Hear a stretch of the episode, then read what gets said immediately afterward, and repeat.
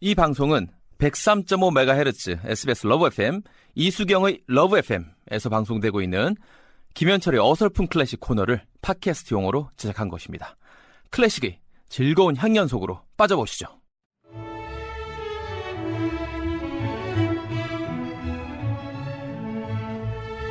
개그맨 김현철의 어설픈 클래식 어서 오세요. 네 안녕하세요. 네, 월요일에 마음을 반갑습니다. 편안하게 해주는데 아 예. 오늘부터 김현철의 예. 유쾌한 오케스트라 협찬이 6일까지 들어가는데 아, 예, 예, 예, 이게 예. 어떤 공연인지 소개 좀 해주세요. 아, 그렇습니다. 정식 협찬을 하기 때문에 네. 아, 제가 좀 자세히 설명을 드려도 네. 신뢰가 되지 않는다 아, 그럼요. 생각합니다. 네. 고맙습니다. 네. 아, 12월 15일이에요. 네. 아, 잠실에 있는 100몇 층짜리 건물 있지 아, 않습니까? 네네, 알죠, 거기 알죠. 타워에 콘서트 홀이 있어요. 예쁜 콘서트 홀이 예, 있죠? 예, 예. 그곳에서 정말 어떻게 보면 이제 국내 최고의 극장이라고 해도 과언이 아닐 정도인데 네. 아주 대극장입니다. 거기서 2000 요청이. 왔어요.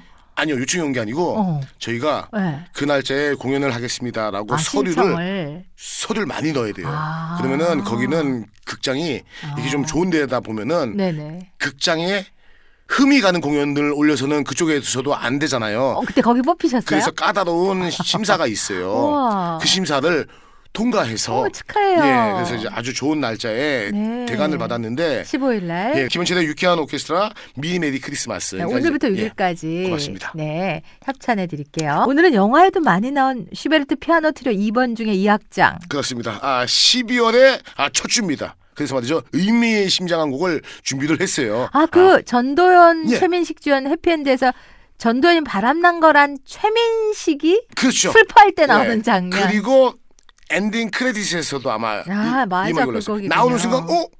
와 가슴이 저밀고 이렇게 예. 어 잘하는 멜로디가 있었나? 네. 예 정확한 제목은요 예 슈베르트의 피아노 3중주 혹은 트리오 중에서 넘버 2번입니다. 예 영화 장조. 피아니스트에도. 예 그리고 도이치 번호 예9-29 작품 번호 1000번 아니 작품 번호 100번입니다. 100번. 예예예 예, 예. 슈베르트가 작곡한 네 곡의 피아노 3중주 중에 가장 유명한 곡이죠. 그렇습니다. 아, 사실 말이죠. 슈베르트는 아, 생을 빨리 살다가 갔잖아요. 31 살에.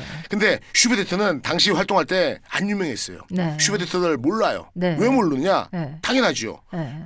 베토벤과 생을 같이 합니다. 거의. 네. 그래서 베토벤이 사망을 하고 그 다음 해에 네. 슈베르트가 사망을 해요. 네. 베토벤이 가장 잘 나갈 때 슈베르트가 있었던 겁니다. 같이. 네. 그러니까 이게 지금 말이 안 되잖아요. 예. 그러니까는 슈베르트는 유명해질 수가 없었습니다. 사후에나 유명해졌는데 슈베르트가 사망하던 해입니다. 예, 1828년에 자신의 음악회를 처음 해요.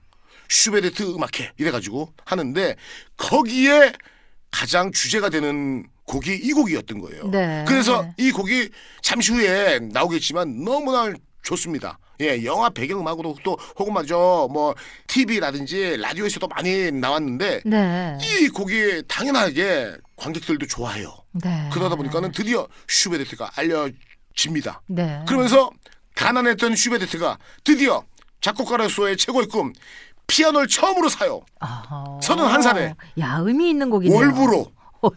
월부로도 못 샀었어 옛날에는 아, 힘들어가지고 할부로 샀군요. 예, 슈베르트가 샀어요. 네. 왜 작곡가는 피아노가 있어야 되잖아요. 네네네네. 그러면은 그때는 어떻게 작곡했냐? 피아노가 없으면 네. 렌탈이라든지 옆집에 가가지고 빌려서 옛날에 혹은 렌탈이 어디 있어요? 말도 안 돼. 그냥 하는 거지 웃기려고 옆집에 가서 하든지 저쪽 아, 가서 제가 하든지. 예능을 다키러 예. 받았군요. 그리고 정말 안타깝지만은 네. 가난했던 슈베르트는 네. 작곡을 할 때는 피아노가 없으니까 네. 기타 가지고 네. 작곡을 했어요. 오. 그러니까는 이게 지금 그죠 기타 코드랑 악보랑 또 좀 이렇게 뭐 틀리잖아요. 물론 네네. 클래식 기타니까 또 이제 그렇게 또 할 수 있는데 네. 그러한 우여곡절이 있었는데 네. 드디어 작곡가로서 슈베르트를 알리게 되고 네. 피아노 할부로 네. 24개월 끊어가지고 왔어요. 네. 얼마나 신났겠어요. 그래서 네.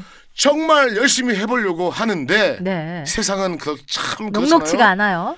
바로 그해 네. 몇 개월 만에 슈베르트가 사망을 아유, 하고 맙니다. 그러니까는 불쌍하다. 마지막으로 이 사람이 그래도 자신의 이름을 네. 어느 정도는 알렸다고 봐야 되죠. 자, 아, 곡에 말이죠. 느낌이 막 시작될 때 피아노의 선율이 나와요. 등, 등, 뜨, 등, 뚱뚜둥 계속해서 막 내가 반복합니다. 네. 왠지 불안합니다. 네.